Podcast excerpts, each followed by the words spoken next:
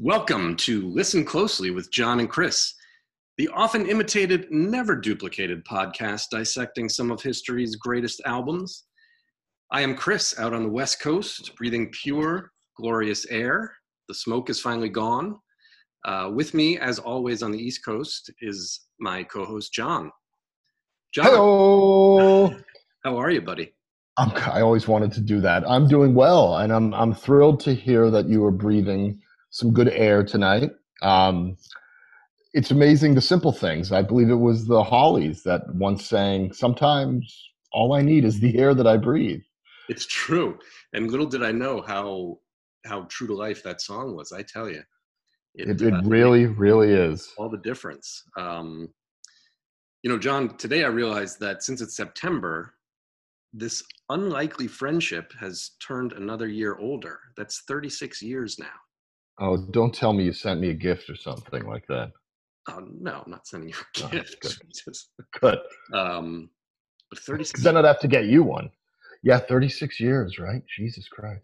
Yeah, yeah. Wow, I don't even know what to what to say. I mean, I'm a little caught off guard. I'm a little choked up, to be quite honest with you. Well, well let's let's save the emotion for the discussion of. Uh, yeah, no, I, I'm. I, that's only because I've been drinking. So otherwise, I wouldn't be choked up. What, what's new? Um, yeah, thanks. Yeah, but today we are actually doing our most contemporary album to date. Um, this one comes from 2004. Uh, it's a favorite of mine. I know you like it too. Do you want to do the honors? Yes, we are getting so modern here uh, by by uh, embracing the 21st century. 2004. The album is Hot Fuss. The uh, the artist is The Killers. Yes. Um, I, you know, I remember buying this CD when it first came out, and um, this was one of those albums that just hit me immediately. Um, it is unapologetically maximalist, I would say. It's like a hurricane that just sweeps you up. it um, is. And, uh, you know, I think from start to finish, it just has this relentless pace, uh, so many different sounds, uh, so complex, so different, I think, from so much of what had happened in the decade or so before that, um, where, you know, things had gotten so stripped down and you know the killers they're they're you know they're based in vegas they're big they're showy and this album was a huge debut success right out of the gate. Huge and it came out of nowhere i think. Um, you know for me this was a breath of fresh air in 2004 um, and it was it was such a surprising album not simply because it came out of nowhere, but Chris, their sound was not what you would expect from a new American band at that time, right? I mean, mm. when you, you, you talked about the decade or so prior, but I want to go back just a couple years prior, and you know, starting around 2002, let's say, popular music in the United States was sort of suffering from a hangover of sorts because you had like a five year run of this excessive bubblegum boy band stuff uh, and all the girl pop of the late 90s. And I'm talking about Britney Spears, Backstreet Boys, NSYNC, uh, Christina Aguilera, 98 Degrees. I don't think you want me to go on here listing them. Um, so you get to like 0203. These bands are still putting out music, but it's not selling nearly as well as it was in 1999 or 2000.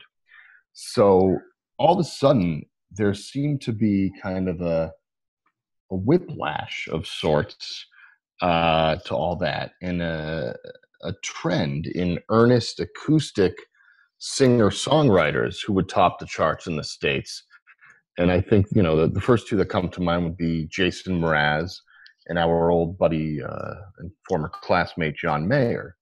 Um, and with all due respect to these guys, and especially Mayer, uh, just wasn't wasn't something that really excited me all that much. Uh, you and I have spoken a lot about the Thorns, which was kind of this acoustic folk rock uh, trio supergroup. Uh, they put out one album in 2003, right? And that was what Matthew Sweet, Pete Droge, and uh, Shawn Mullins. Shawn Mullins, thank you. And it's a phenomenal album. We'll get to that in a future episode. But that was so 2002, 2003, that earnest, straightforward, simple folk rock. And then if you look at what's going on on the other side of the pond, it's a different story at that time. You had bands like Interpol, Arctic Monkeys, Franz Ferdinand, and they're all sort of a throwback to 80s new wave, even some 70s glam with some catchy synth laden pop hooks. You know, the formula was to sort of throw in equal parts New Order, Depeche Mode, Duran Duran, Berlin era Bowie, a hint of Roxy music. So the point of this this lengthy diatribe is that when I first heard the Killers, Chris, and I think it was the same thing with you, er, and for the first six months or so of listening to them and to this album, I thought they were from the UK. Uh, and I think that's one of the things I love about this group. They're shameless and their love of 80s alternative rock and new wave. And they constantly wear their musical inspirations on their sleeves. Um, this is a big album, Hot Fuss and you hear on it the aforementioned influence of the likes of Duran Duran, New Order, but you also hear bands like The Cars and Blondie. Um, listen to the song Atomic by Blondie, and you will swear that the Killers derived their entire sound from that one track. Hmm. So, again, this was such a surprise. This came out of nowhere. It was like a lightning bolt, as far as I'm concerned. Absolutely. And it was you're right. It was so different. You know, you were talking about the sort of bubblegum pop and the acoustic stuff that came before this. You know, even if you go back a little before, then it was grunge. Um, exactly. You know, and it was all this stuff that was very earnest. Um, I, I don't know if, if all of this was sort of, if all of those movements were kind of some reaction to the excess of the 80s. Um, it kind of seems like it in retrospect because everything you know became very stripped down and sure.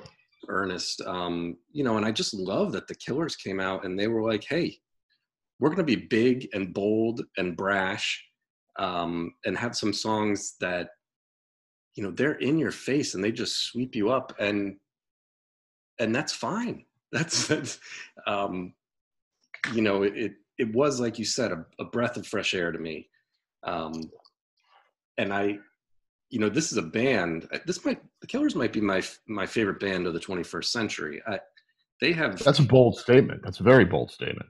I know, but they they're so good and they continue to come out with good stuff. Even you know the album that they released this year um, has some really good stuff on it, and I feel like every time they they get a little more refined um, you know they kind of keep their core and their essence but they you know they tweak it just a little bit. And this first album i think you know might be i think the most different of their albums in that to me it has a real rawness to it. Um, and you know i think later they kind of get into you know later they almost morph they morph this big vegas kind of showtime stuff with the smallness of like Springsteen style, you know, teen romance story. Right. Right. Yeah, they um, you hear a lot of Springsteen on the follow-up album Sam's Town. I mean, it's absolutely, very absolutely. Eh, eh, but eh, but again, there they are. They're they're wearing their influences on their sleeve like I said a moment ago. And yeah. you know, Brandon Flowers is I think right around our age, probably a couple years younger. He yeah. grew up with older siblings, and I've seen interviews with him where he says that um, you know they introduced him to to all different artists at a young age and that really shaped his his musical influences and i think it's obvious uh, like you said you have that springsteen component but then you have the synth the keyboards the the glam uh, it's it's a little bit of a, a minestrone with a little bit of everything in there you know? It is it is and what i love about hot fuss is it's you know it's the first one and it has this kind of raw really edgy feeling. To me, it almost has more, a lot more of like kind of punk or post punk sounds to it um, than a, a, lot of their later stuff. Um, and going back to it, it, man, it just grabs you. It does. It really does. Uh, it didn't necessarily grab all the critics when it was released in 2004. um, the reception, at least stateside, was quite mixed. Um, Entertainment Weekly gave it a C, which I find quite surprising. Hmm. Rolling Stone magazine gave it three and a half stars out of five, though they did say that, quote, this album is all killers, no filler, end quote. Um, and a few years later, Rolling Stone ranked Hot Fuss the 43rd of its 100 best albums of the decade. Uh, the album fared much better in England. It topped the UK album chart for two consecutive weeks in January of 05. It was the 26th best selling album of the 2000s decade in the United Kingdom. The British publication Q released a list of the best albums in the magazine's lifetime. Q's lifetime ranged from 1986 to 2010.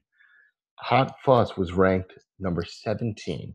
Now think about that 1986 to 2010. Hot Fuss is higher than a lot of far more popular albums. So that should say something. Absolutely. Like you said, you know, they they have this very British feel to them. So uh not surprising that they would do better on that side of the pond. And I feel like they always have, and I think they've continued to do much better in in the UK than than here in the states. Yeah, I think that may be true. Um, you know, I I think what's interesting about this album too, um, things that I I didn't know. You know, they they came up with Mr. Brightside very early on, um, and then they went into the studio to do this album, and they basically ended up scrapping all but I think two of the songs, one of which was Mr. Brightside. Um, Brandon Flowers said that he had, uh, in the middle of you know recording all of this, they had gone into the Virgin Megastore and bought the Strokes album. Is this it? On the day it came out, he told NME in an interview, and he said, when we put it on in the car, that record just sounded so perfect. I got so depressed after that, we threw away everything and the only song that made the cut and remained was Mr. Brightside. Um, wow. They went back and they, you know, they drew up all the rest of these songs. Um, but you know, I, I look at a song. We may talk about this later, Mr. Brightside. To to think that that's one of the first songs that that you come up with is uh, it's kind of mind blowing. That is. Why don't we move on to the picks here? I'm ready when you are. All right, let's do it.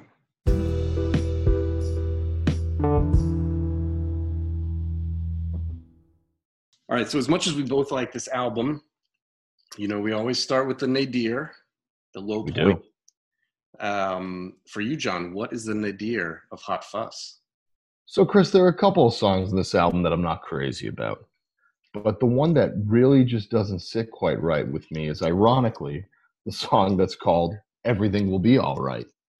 Um, I just feel like it's repetitive and monotonous and, you know, maybe this is the point of the song, but when I listen to it, it makes me uneasy and I don't quite feel like everything will be all right. I just don't particularly care for the song. It's as simple as that. Yeah. See, I, I think that is the point. You know, I think it's, it's ironically, you know, they just keep repeating that refrain, everything will be all right. And it's got this very distorted sound to it um, where you're absolutely right. It, it does not sound like everything's going to be all right. It sounds like some weird shit is going down. Um, I don't disagree. I just don't think it sounds like the song's going to be all right. I mean, I just don't. Right. I okay, yeah. I get nothing out of it. You you appreciate the uh, the thought, but you don't like the. I appreciate the thought, but yes, it's. Um, I, I don't particularly like the final product. Well, okay. I mean, that's fair. I think it's worth noting that this, um, you know, this album has some some pretty dark shit on it. Um, it it has a couple songs that are about murder. Um, I'm not sure if you if you caught that there. That's right. Um, you know, th- there's I guess originally it was a trilogy, right? supposed to be um, Jenny was a friend of mine midnight show and then a track that was cut uh, leave the bourbon on the shelf which ended up being a b-side um, I'm sorry, it was on the album Sawdust, uh, which was kind of a compilation of their uh, rarities and B sides. Um, but yeah, so I I hear you, but I think it in context of the album for me, I kind of dig it because it is so creepy coming after a couple songs that are talking about murder. Um, you know, but I understand. It's it is it's kind a of well done song. I just it, it does nothing for me. I understand. I understand. Um, you know, for me, it was a different one. Um, for me, I went with Andy, You're a Star. Um, Really, yeah, I, you know, again, I guess I kind of feel similarly to you about it. I think it's fine. You know, I, I think it's a song about a high school uh, wrestler, I think, who um, I, I don't know. I'd read, I don't know if this is true, but that this was based on a sort of a jock from Brandon Flowers High School who kind of tormented him. Um, you know, and it's sort of a fake tribute to him. You know, the song is all about praising Andy, but it's kind of in a sardonic, ironic tone, um, which you know I can appreciate. But to me, it's just it's a little grating. It's not something that I really um, ever in all the years that I've owned this album have said, you know, I'm, I'm gonna let me let me put on Andy, You're a Star. Um, you know, I, I don't think it gets in the way of the flow of the album, but um, I just don't think it stands up to the other ones. I it's not a song I would go out of my way to listen to, but at the same rate, I I'm surprised you chose that as your nadir. I really am. Really, you like that one? I mean, I wouldn't go as far as to say I like it, but I don't dislike it. I think it's got a great sound. I think it's very glam. Uh, and and it's a little catchy too. I mean, I would I would put that above a couple of the other tracks in the album. I wouldn't put it in the top three or four songs in the album, but I would. Uh, I, I think it's middle of the road. Hmm. Interesting. Yeah. I mean, I had a tough time. I, you know, I feel like there's there's a handful of songs that I just love on this album, and then there's a bunch of deep cuts that that I like a lot, and uh, you know, there's a few that are maybe just a little below that. Um, you know, I don't feel like I don't feel like any of these really stand out as oh my god, this is an awful song. Why did they put it on here? Um, which is a testament to I think how good this album is. But um, but yeah, but um, hmm. How about for your sleeper? What uh, you know, this is for our listeners. This is a song that you know maybe you've kind of skimmed over in the past, uh, but then you know once in a while it jumps out and catches your eye. Something's kind of under the radar. There's a there's a couple of sleeper moments on this album for me, but the one that's really stuck out to me of late is track number nine, "Believe Me, Natalie." Uh, I like it. It's a catchy song. It's very endearing. There's great jangly guitar. The synthesizers uh, toward the beginning of the song are reminiscent of The Cure in fact, the entire song reminds me of Close Down by The Cure off their uh, Disintegration album from 1989. Uh, it's got that same sort of driving rhythm, the drums, the synthesizer, the whole nine yards. And it's just got your typical silly but entertaining Killers Brandon Flowers lyric. Uh, there is an old cliche under your Monet, baby. Right. perfect. Uh, I, I just think it's a I think it's a fun song. I think it's very catchy. Not the best song on the album, but it's a damn good song. I I really like it. Yeah, I think it's I think it's one of the better songs on the album. You know, and I, I read some stuff claiming that this was about uh, a woman with AIDS, which I I don't see in the lyrics, but um, really, I mean that's a little darker than you know. To me, it, I, it seems like it's a woman who you know used to be a dancer and she's uh, she's kind of aging and she's got one last chance to uh, you know as she ages to kind of get out there and do what she used to do i mean i guess you can interpret it however you want but i i agree wholeheartedly that it's a it's a really great song the dancer thing i could see the aids thing i never would have extracted from this yeah that's a bit much wow You know, I love the intro to that. It's got it's got this very kind of quiet, quiet intro, and then it sort of builds into this really just beautiful lyrical song. Yeah, Um. It, it catches fire along the way. It does. It does. Yeah, I think that's a really good pick. Why, thank you. And what about you? You know, I almost went with that one. Um, the I had a feeling yeah. no, you were going to go with that, actually. I, I genuinely thought you might have. Well, I know that you really like that one, and so I thought that might be one you'd go with. So I wanted to steer clear of that. Um, I went with one that, you know, this one's a sleeper in the sense that sometimes when I listen to it, I'm into it. Other times, not so much. Um, but I think it's a sleeper because, in large part, it's the bonus track. Um, Oh, that's no, that's cheating, man. You can't do that. what do you mean? It's You on. can't have the bonus track be the sleeper or any of the choices. what- It's on the album. Then why is it a bonus track? Well, I mean, we've entered we've entered uncharted territory here, and the, these raise some interesting philosophical questions. But uh, I'm going with glamorous indie rock and roll as my sleeper. Um, But- and I'll tell But you, these go to 11. and this is this actually goes to twelve. Uh, This is true. yeah, you know, this song. I think it's a good, solid song, um, but I love kind of the sentiment behind it because I think it really symbolizes where the Killers came from. Um, you know, it's kind of an ironic mocking of uh, of hipsters, basically, and of of a lot of the really stripped down um, type of music that that we that you were talking about earlier. Um, and Brandon Flowers at one point told uh, Time Out Chicago in 2009 there's so much snobbery. You go through high school and all the paranoia and crap that goes with that. It's bullshit. I just didn't want to be like that. We like big songs and we're going to embrace it. And I think that that's exactly what the killers are. You know, they Yeah, that's their manifesto right there. Absolutely. And I just love it, you know, that they said, we're going to be big and bold and over the top. And if you don't like it, if you think it's too much, if you think it's cheesy, fuck you. Yeah. Um, Exactly. um, you know, so that's that's my sleeper. Um, even if you right.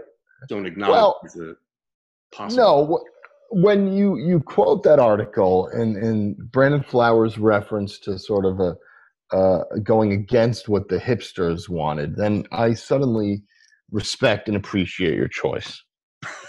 I know you're very very anti-hipster. You know how I am about hipsters. You know I'm not a big fan of millennials, even though that's a part of our audience. I'm sorry, folks. Um, Well, you know, we don't want to generalize. I mean, no, of course not. Of course not. Yeah. Is that why you haven't come out to the to the Pacific Northwest to visit yet, or, is it COVID? Oh yeah, that's that's absolutely why. No, I mean I don't give a crap about COVID uh, or the or the fires spreading. I just don't want to have to, you know, go chew on edibles and sit around a fire pit at night drinking IPAs. I mean, it's just and wearing a flannel shirt. You know me. Come on, man. Ugh. I don't understand the IPA thing. I mean, it's everywhere, here, and people are obsessed with it. I, to me, I I'll take just about anything except an IPA. Yeah, just have a goddamn Amstel Light. Yeah, I'll take a Busch Light. I just don't want the IPA. It's terrible, terrible taste. But the, the, those people out there where you live, Christopher, they love their IPAs. They do, they do, and I don't understand it. I don't. almost as much as they love like their pork belly and their uh their kale and their, it's just weird Well, you know, I get into the kale. I mean, I've got a well look kale's good for you it's good for all of us so i'm, I'm down with kale and cauliflower um but you know enough already with the pork products no, I'm with you. I'm with you. Um, we digress here. Um, yes we do, we do. Let's get to the real good stuff. Let's get to the please of this album. John, yes I am very curious to see what you picked as the high point of this album. oh man this one was easy uh without a doubt the high point of this album for me is all these things that i've done Mm-hmm. Uh, at first listen, the song is over the top and more than a bit ridiculous, but that's the whole damn point. The band is over the top and ridiculous, as we've been discussing for the last half hour, Chris. That's part of their charm and appeal. Uh, I've heard this song thousands of times. I never get tired of it, even though uh, I never quite understand the repetitive, I've got soul, but I'm not a soldier. I have no clue what the hell that is supposed to mean. but really, at the end of the day, who gives a shit? It's fun, it's epic, it's so infectious. Uh, I absolutely love this song. I think it really seals the album with a nice, pretty bow and makes it what it is. Uh, my only minor qualm with the song is its placement. I've always felt that this song should be the album's closer, closer rather. Uh, in fact, it surprised me when I dragged it out to listen to it uh, these past couple weeks for the first time in several years. It surprised me that it hits you. What is it? Track number three, track number four, I think. Uh, um, yeah, it's right in. It's somewhere between three. It's number five. Yeah, number five. Yeah. To me, it should be the last song on the album. Um, but mm. that's a minor, minor issue. I absolutely positively love that song. I never get tired of it. It is a fantastic one. And I I especially love the end of that song as it kind of culminates, you know, they get into the I got soul, but I'm not a soldier part. And then from there, I mean, it just really soars through the outro. Um, and I, you know, especially in that section there, it's it's got that that distortion. Um, you know, they used a uh, this what is it called? Um, in the production, they used this thing called Echo Farm. Are you familiar with this? I can't say I am. No. It's a vocal effect, and um, I guess it, I don't know anything about this stuff, but apparently it's like a pretty simple one, um, where it just kind of, uh, I think Flowers described it as overdriving the vocal. Uh, and it gives it a little delay. So you know how throughout this album it kind of got that the vocals they almost have like a, it's like it's through a filter, like a little distorted. Mm-hmm. Um, Absolutely. And I think it just adds it adds this other layer of uh, complexity and richness. Um, and in that in that song, I think you especially hear it at the end. Um, it's a great that's a great song. That one takes you through so many kind of movements, you know. It does. It does. I, it's a brilliant song. I absolutely love it. And yet, I have this sneaky suspicion this is not what you chose. I didn't. I didn't. Wow. I that song, but uh, I had to go with this one's a little bit of a sentimental one, and okay, uh, not not just sentimental because I think it's an incredible song too, but I went with Mr. Brightside. Good choice. Um, this is just a it's just a tornado of a song from the beginning. Uh, it just comes out of you, coming out of my cage, and I've been doing just fine. Gotta gotta be down because I want it all. Um, you know, the story it tells is so over the top about this guy who's uh, you know lost his girl, she's with another guy. Um, but that song, man, from the drop, it it it just doesn't stop. It's relentless in its pacing, um, and I just love it. That's one. You know, I think I think I actually heard. Um, the, what was the other big one? Um, why is it? Somebody told me. Somebody told me. I think I heard that one first, even though it was released second. Um, and I really liked that one. But then when I heard Mr. Brightside, I thought, man, you know these guys i gotta buy this album. I mean this is yeah. this is incredible. Um, I, am always leery of, of choosing the most popular song on the album as the zenith. I feel like it's it's sort of like taking the easy way out. Um, and had you had you gone with somebody told me i'd probably be giving you a hard time right now. But Mr. Brightside, which I think was equally as popular as somebody told me, probably even a little bit more popular. I think it's is, the most popular song, probably. Yeah. Yeah, it's such a damn good song. Um, and it's so catchy and it's got this great build to it that I, uh, I, I can't argue with you. Yeah, I mean it's so powerful. Jealousy, turning saints into the sea, swimming through sick lullabies, choking on your alibis. But it's just the price I pay. Destiny is calling me. Open up my eager eyes because I'm Mr. Brightside. It's, it's fantastic. It's beautiful. And do you know what I love in this? And I don't know if this is something obvious that everyone is sort of aware of, but to me, there's this part early on, right, where it's not just early on, it's uh, it started out with a kiss. How did it end up like this? Um, and he's he's rhyming lines, right? Now I'm falling asleep and she's calling a cab while he's having a smoke and she's taking a drag. Now they're going to bed and my stomach is sick and it's all in my head, but she's touching his. And what are you expecting to hear there? Right. You're here.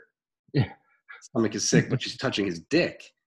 Um, oh, I thought you were going to say nightstick. His nightstick. right. yeah.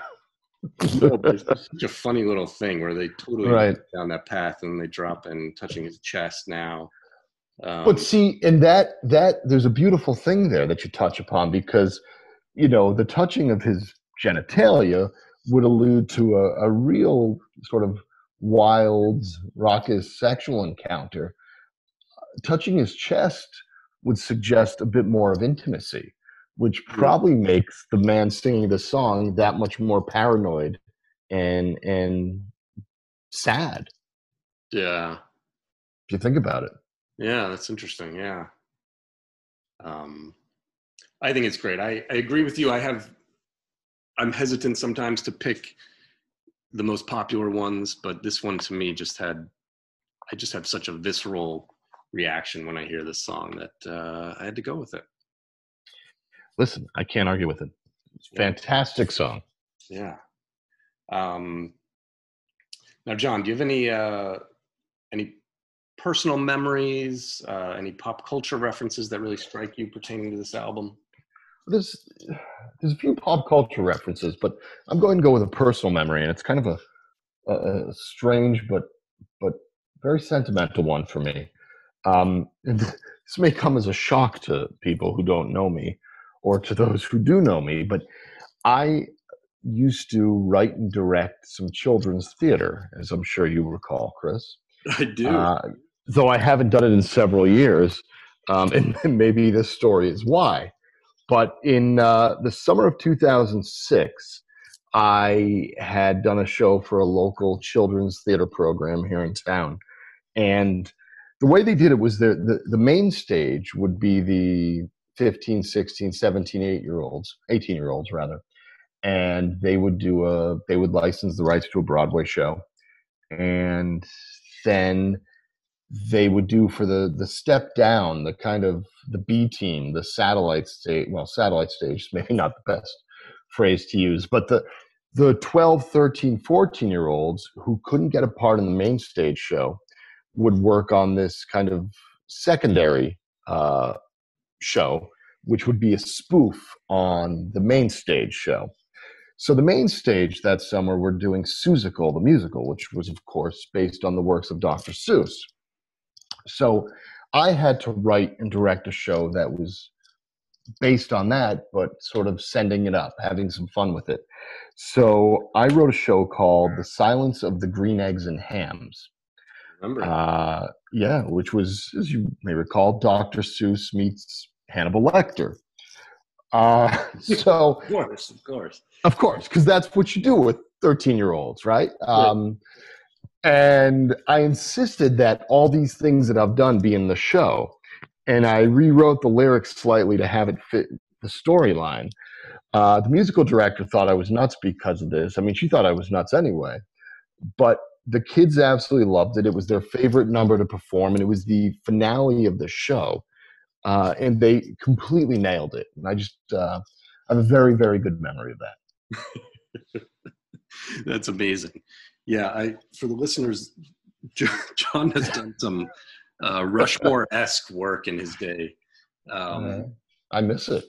Yeah, I I remember the uh, one of the first was he was working uh, at a summer camp at Compo Beach in Westport, right? That's right. And um, you know, he, he tells me, uh, you know, I got the I got the kids reenacting the Kennedy assassination. Uh, and I was like, what?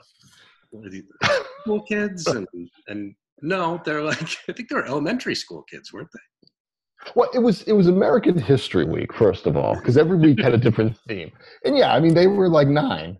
Um, but yeah, we we reenacted it, and I'll tell you, after we did the reenactment, myself and the camp counselors, we were convinced there was a second shooter, no questions asked. I'm pretty sure that I that I dropped by because I was working in Westport that summer as well, and I I remember dropping by because you told me what you were doing, and uh, yeah, I remember this this little like eight year old kid kind of standing up in the motorcade and and waving, and then you know acting out as though he had been shot in the head and and falling to the ground. It was uh, it was tremendous. I never worked in that town again, uh, at least not for that camp. Yeah, especially don't even get me started with what happened during Native American Week, but we'll we'll, okay. save, we'll save that for another episode. um, wow, well that's that's a fantastic memory.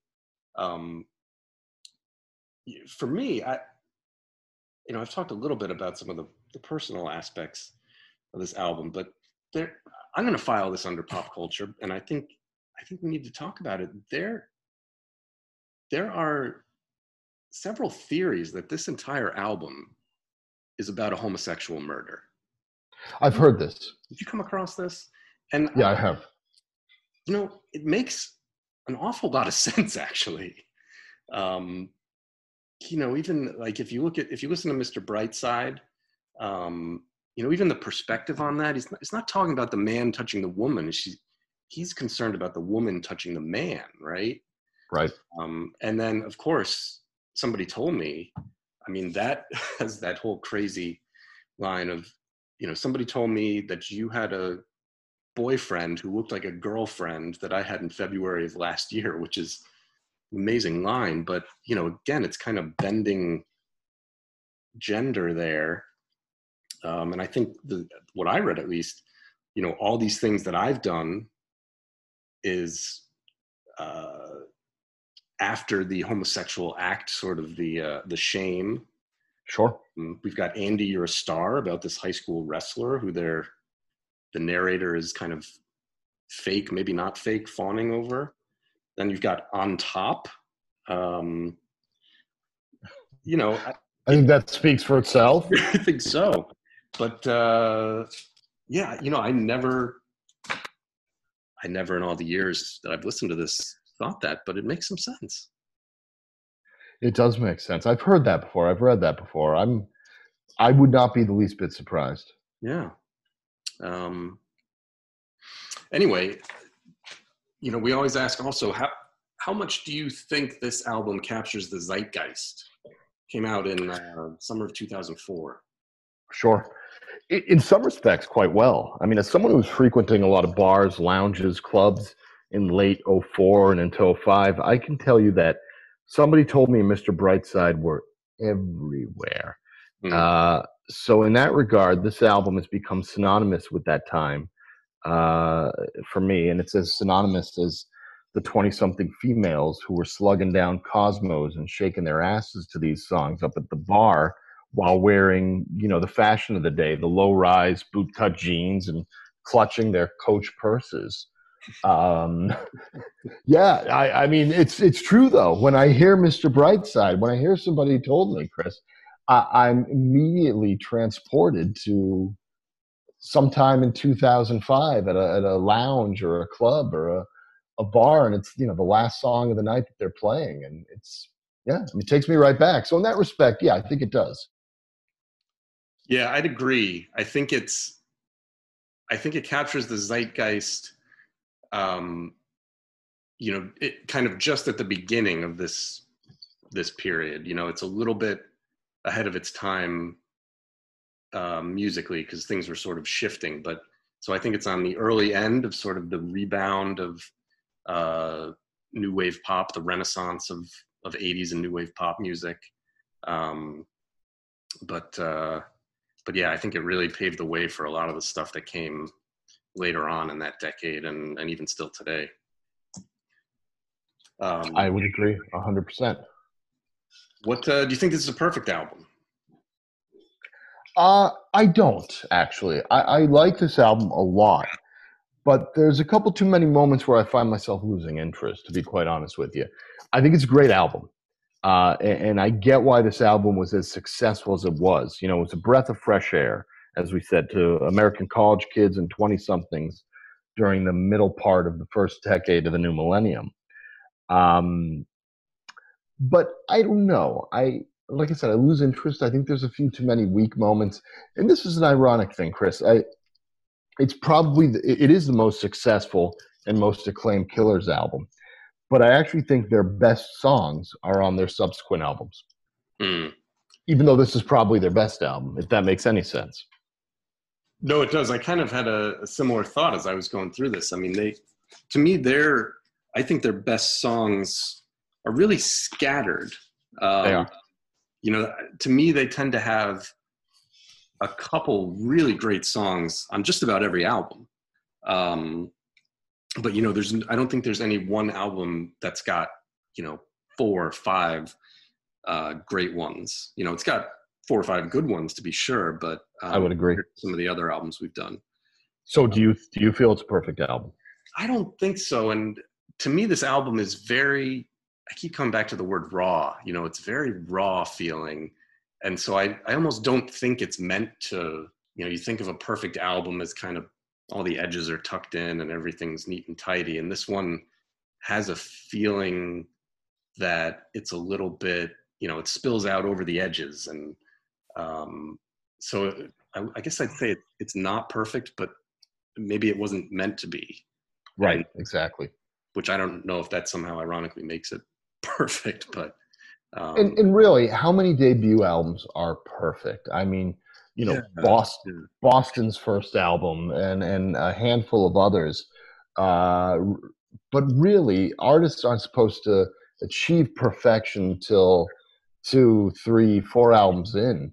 So it, it's not perfect, but it doesn't have to be.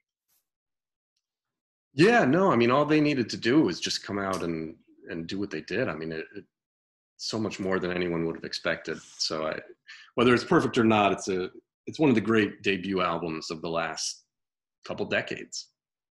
It is, and you know, I want to piggyback on something I said earlier about this being a band that wears their influences on their sleeve. And if you were to do a simple Google search of the bands, uh, the songs that this band has covered um, over the years, uh, in the brief what 15 years that they've uh, they've mm. been around it's incredible because they cover ultraviolet by u2 which is one of the better cuts off of Achtung Baby uh, um, just what i needed by the cars uh, romeo and juliet by dire straits which spoiler alert we're going to be talking about that sometime soon mm. um, Go All the Way by the Raspberries, one of my favorite songs. I think that speaks volumes to this band and to their their influence and how they're willing to sort of pay homage to uh, to all these great acts that influenced them and, and came before them. And I I really think that's fantastic. They don't just cover those. I mean, they do good cover versions of some. They do some really daunting songs. I mean, to to cover Ultraviolet is, you know, that takes some gumption and they do a really good job with it. Yeah, absolutely. Final thoughts. Great album. If you have somehow never, I mean, I'm sure everyone has heard the big songs off of this, but if you haven't heard the full album, it's definitely worth a listen. A lot of the deep it is quite good. Um, and it's another one that I think goes by pretty quickly uh, because it is just, it's a real force of nature, this album. So do check it out. And speaking of force of nature, uh, do also check out our social media. Chris, do you want to plug Twitter? yeah, you can find us on Twitter at Podcast Closely, and, uh, I'm Instagram account. Yes, I am thrilled to say that uh, we are now on Instagram at listenclosely.podcast. Chris and I are going to fight it out behind the scenes as to who has to set up the Facebook page um, and, and the Snapchat. What's that? Nobody uses Facebook anymore. No, I know. I, as long as we're on Twitter and uh, Instagram, I think we're fine. We've got to maybe get a TikTok page going. Uh, that's what I was thinking. Videos of you dancing to um, to various Killers and Phil Collins songs. I think is going to be fantastic. Oh Lord, nobody wants to see that. Um, You'd be surprised. Yeah, yeah. All right, John. Well, it's been a pleasure. Always a pleasure. And uh, we'll we'll chat again soon. Tune in again soon, everyone. So long.